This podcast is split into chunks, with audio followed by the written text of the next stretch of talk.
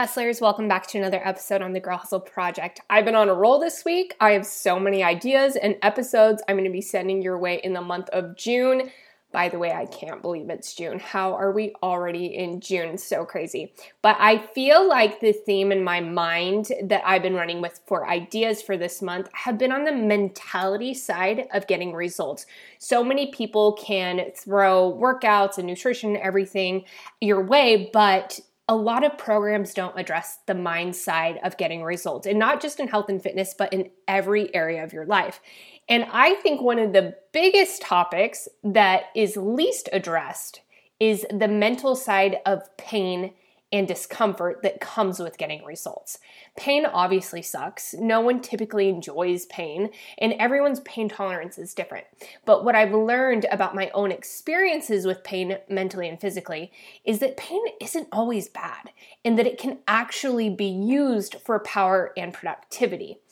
Pain doesn't have to keep you stuck and it doesn't have to discourage you because it can actually propel you forward to distances you never imagined were possible. So, pain to me now isn't a bad thing. And I'm going to talk about this today how you can turn your own pain into a fuel source that will set you up for a lifetime of success. Not even kidding. It's going to be epic. Because when you experience pain and uncomfortable situations, if you push through it and make it out to the other side, your mind learns something. First, it learns that pain is temporary. And second, it learns its limits. So when you encounter it the next time, your mind is like, okay, been there, done that, we got this. In a way, it's a level of confidence in yourself that you'll reach and keep leveling up every time you endure pain and you get to the other side. I love the song What Doesn't Kill You Makes You Stronger because that's what I'm talking about here.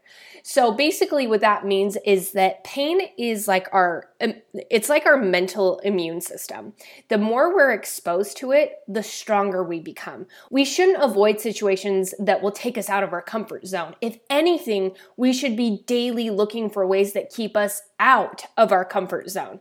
I'm sure you're like, "Okay, Christy, you're kind of making sense, but you're kind of crazy too." So, I want to actually let you into some of my own private and painful experiences so I can demonstrate how grateful I actually am for the pain that I've been through because it's taught me how resilient I am.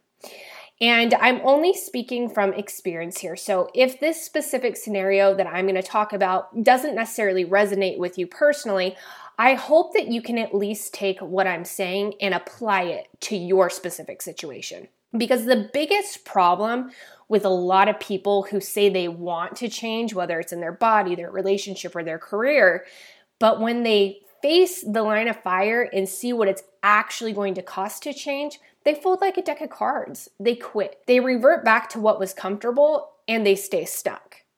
So, the coolest part about what I learned from my own pain mental lessons, I guess you could call them that, is that I have been able to apply those lessons to every area of my life. So, bottom line is if you want to change or get through something, there's a price to pay. And you'll pay it in time, you'll pay it in your pride, you'll pay it in sweat, you'll pay it in sacrificing comforts. All of these, in some way, are a form of pain. Okay, so for example, it's super, super easy to say, I want to lose 20 pounds and you start a new routine. But talk is cheap. The real cost of change and losing 20 pounds is when you get four days in or three weeks in and it starts to get hard and it hurts. That's when you really test if you're really ready to pay the fee to change. And most people aren't ready to pay, and that's why they quit.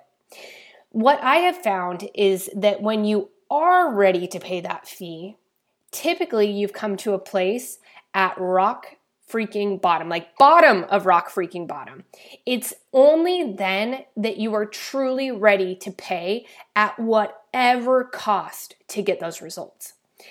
There have been two instances in my life um, that really stand out to me where I have said enough is enough and I was willing to endure and pay what whatever I needed to to get out of my situation. The pain of being in that situation far outweighed the pain of what I knew I was going to have to endure, if that makes sense. I'll explain that here in just a second. So the first instance was deciding it was time to leave my husband of seven years. And I don't talk a ton about my divorce, but I do want to let you into this point in my life um, where I did say enough was enough. I remember very, very clearly I was standing in uh, my kitchen at the time in our house in Ohio, and we had been to this point before. It wasn't new territory. About every two years, I feel like, into our marriage, we had hit a choice to stay or part ways. So in previous years, I was just too scared. I was too scared and uncertain of my future if I left. I wasn't sure if I was ready to pay the price of starting a new life, endure the pain of heartbreak, the pain of embarrassment really and everything that it would encompass. I to be honest i was a coward to the price of pain to get out of that situation. And a huge reason i chose to stay in the times before yes i loved him. He was a great friend. He was a good provider but we had fundamental issues that couldn't be ignored. But i was willing to stay and keep working and pay that price over the alternative of paying the price of leaving so at this point, like flashing back forward in Ohio, we were here again. I was standing in one corner of the kitchen. I remember the dogs were by my feet, and he was on the other end of the kitchen. I had been crying for days. I was exhausted. But in this moment, my voice was steady and I felt oddly calm. And we had been going back and forth for, I don't know, like 30 minutes or so. I can't really remember. But all I remember is that he finally said, what do you want to do? Do you want to stay or do you want to go? And in this moment, my, my heart started to quicken. And this wasn't the first time he had asked me this question, but it was the first time that I knew my answer was going to be different. And in the past, I would say, I'm going to stay, we'll figure it out, I'll try harder, do better. And I knew that deep down, that it was mostly my pride talking and me being a coward. I was too afraid to leave the comfort of the reality that I knew. But this time it was different. I I was at rock bottom with myself and I was done. I was tired like I said and I wasn't scared of what would come with my decision. I didn't care about my ego, what people would think. I didn't care if I had to clean toilets to make money.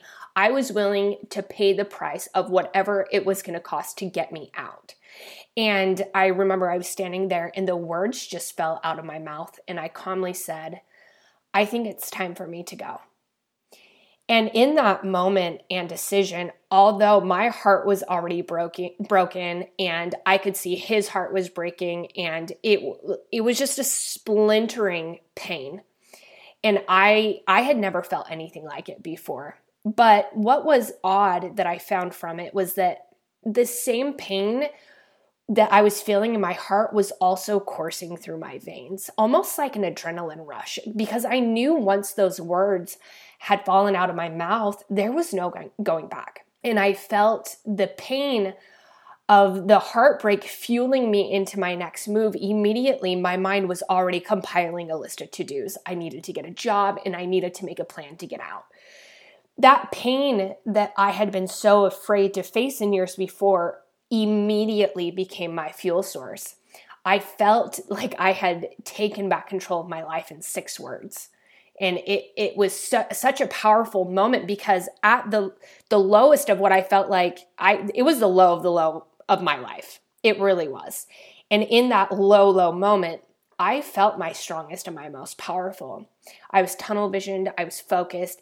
It was like I had been given a new breath of air it's it's really really hard for me to explain. Anybody who's been through the situation understands. So anyway, I I hadn't waitressed in seven years, but I knew I could get a job pretty quickly, and so I applied at Buffalo Wild Wings. I was hired almost immediately on the spot, and um and I know I talk about this quite often, but it was such a pivotal point in my life getting this job again because I hadn't really worked in seven years. I really hadn't, and what was so pivotal about this was the pain that came next with this job. And if you've ever had a job where you're on your feet all day long, you're going to hear me loud and clear with this. When you go from not working at all or having a desk job to standing or just being constantly on your feet for eight to 10 hours at a time, the acclimation is brutal. My first week on that job was excruciating. I would start my shift around 3 or 4 p.m. and I would I would go until 1 or 2 a.m. I was always staying late for girls who wanted to go early because I wanted the money. I was willing to pay in time because I didn't have a choice. Every dollar I earned was a dollar closer to me leaving. And so I was paying in time. I was willing to be there. So I'd be running around the, the restaurant for hours and hours. And by the time I'd get home and try to sleep, my feet, oh my gosh, my feet would be throbbing. I remember every night I would crawl into bed and Athena was already curled up on her side and I would just lay there with my head on her side and I would just feel the throbbing of my heartbeat and my feet and my shins ached and the pain was so loud that it would take me forever to finally fall asleep. And when I'd wake up, it was time to hit the gym and get ready to do that all over again. And by the time it was time for me, by the time it was time for me to go to work, I would slip my boots, my work boots back on the following day, and my feet would instantly feel the sore spots again and start aching. And I just, as I laced them up, I would tell myself this. I would say, This is what hustle is. This is what it's going to cost. And so I would say that to myself. I would shut up my mind immediately. I would bite down and I would walk out the door. The pain fueled me to keep going. So, in this particular time of my life, not only was I enduring the internal pain of heartbreak, which was divorce, and to me, divorce is very similar to dealing with feelings of death. You go through the entire grieving process and it was a pain I had never experienced before. No one truly understands the phrase heartbreak until you go through something like this. I had no idea an emotional pain could be so physical. And then on the flip side, I was dealing with actual physical pain of doing hard and honest work again. So in these moments, it would have been way easier for me to quit and humble myself and go back to my husband and and beg him to take me back and just to take the path of least resistance. It would have been easier. But i held on to that vision i had of what my new life could be. Any time i felt pain during those questioning moments of doubt of was i making the right decision? The pain was an indicator that i was growing I was growing out of my situation, I was growing out of my comfort zone, and it was satisfying. It fueled me to keep working, to keep going, to bite down and just show some grit. And what it really taught me was that pain is temporary. It always is. When you can accept that, you'll be able to push through the moments you don't think you're gonna make it through, and you will if you can accept that the pain will end eventually. The pain also taught me to do the opposite of my instincts, which would be to stop and would be to quit. So instead, it was like a whisper saying, the pain you feel right now is the price you're paying for your future and your freedom. And I was okay with it. I was okay with that pain because I knew it was going to end eventually. But I didn't know what my future. I, let me back up. I didn't know when the pain was going to end. I just knew that there had to be a light somewhere in the tunnel. So I didn't, again, like I didn't know what my future was going to be like back then, but I had faith that I would figure it out. And I knew that pain was going to be a part of the fee. I just didn't. I accepted it. So having pain doesn't always have to be negative. Pain can be used for good, and it's proof that you are changing. So let's flip this back to fitness. I always tell my clients, Get comfortable being uncomfortable because change is not comfortable. It's just not. But in my own life, in my own fitness journey, the second time in my life where I had hit the bottom of rock bottom was actually last fall in 2019. I was battling hard with Hashimoto's. I was struggling again with emotional eating from stress. My body was inflamed and I honestly, I just felt like crap. I was sleeping horribly, and I, I was just a mess. And I didn't want to be seen spiraling. And deep down, I knew what was happening. I was avoiding the pain of the work I knew I needed to do and the discipline. And because I was avoiding it, it was causing me different types of pain, which was not sleeping well, feeling like crap, you know, those types of pains. And embarrassment too, because I felt like I didn't, I was losing control of my life again. So I knew that what was happening was that I had stopped the habits that I had built over years and I had just been flying day to day thinking that the work I had done in the gym and kitchen for the past few years it would carry me through this moment in my life and it didn't. And I remember I was sitting and thinking after seeing that I had tipped the scale at my heaviest again, I was just like, okay, enough is enough. I am only as good as I am today. And that shook me. I'm going to say that again. I'm only as good as I am today. It doesn't matter what I did yesterday. It doesn't matter what I do tomorrow. It matters what I do today. And that applies to you too. You're only as good as you are today. From so from that day on, I said I only want to be remembered about what I do today. And I needed to step up and I knew that. So I looked myself in the mirror and I said, "Christy, you either need to get your shit together or you need to accept where you're at and be happy." Because I was miserable. And once I said that to myself, get it together or accept where you're at and be happy, I was like, okay, there's no way I'm gonna accept this. No way. I was not happy with where I was at. I was exhausted. I felt like I was running on fumes. So I, I dusted myself off. I looked at myself in the mirror again and legit said, I will not lose to you. I was talking to myself. I said, I will not lose to you. And th- this new emotional pain lit me up. The pain or idea of being defeated by my own mind after everything I had been through, I was like, no way, not today, Satan. I knew that if I wanted to get where I needed to go, I needed to step up and get back into being uncomfortable and grind it out. I had run cross country. I had run half marathons. Like, I know the type of pain. I know the type of pain I can physically endure. I've competed and I've dieted extremely for shows. I know the type of mental pain that I can endure. I've been through a freaking divorce and I came out through it on the other side. I know what kind of emotional pain I can endure. I have been through so much in my short 29 years that in that that moment I was so frustrated with myself that I was giving into pain and discomfort that weren't even on the same level as to what I've endured in my past.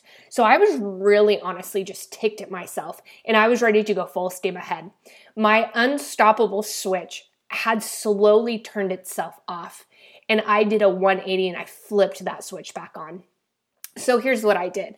I cut out alcohol completely. I had been getting a drink or two with dinner on like every weekend, but I was seeing the patterns because when I drank, I ate a lot more chips and salsa. Then I felt like crap the next day. It was just a cycle. So I not only did I cut out alcohol, I also cut out all cheat meals for a few months. I started taking my cardio more seriously. I stopped mindlessly eating at night and I started going to bed early. That was a big one. Um, no more late nights. I was setting my alarm early. So basically, what I was doing, I was building back my routines that I had let slip away. And I, to this day, I don't even need an alarm clock. I get up around six, I drink my coffee, I journal for about 10 minutes, and then I read for about 30 minutes. And I typically read men- mentality books. Um, right now, I'm reading the book Can't Hurt Me. I'll leave the link in the description. It is so fantastic. If you're feeling sorry about your own situation, this this book is going to make you love your life and know that you can endure anything. So, I will leave that link in the description if you're looking for a good read. So, other things that I do still is I pre log my foods. I make sure I'm getting a gallon of water in. I work out. I do everything I know I should be doing, even when I don't feel like it. Because what I have learned is that the pain of getting it done is far less painful than the alternative of feeling like crap. So on the nights where I'm like, "Uh, you've done so good, a spoonful of peanut butter or a handful of M&Ms, it's not going to be a big deal." I just think, "Nope, this is the price that needs to be paid to get to where I want to go and stay there." That's the key. So when I'm thinking to myself, oh, I'm tired, should I work out? I just say to myself, you were more tired of how crappy you felt not getting stuff done, so get moving.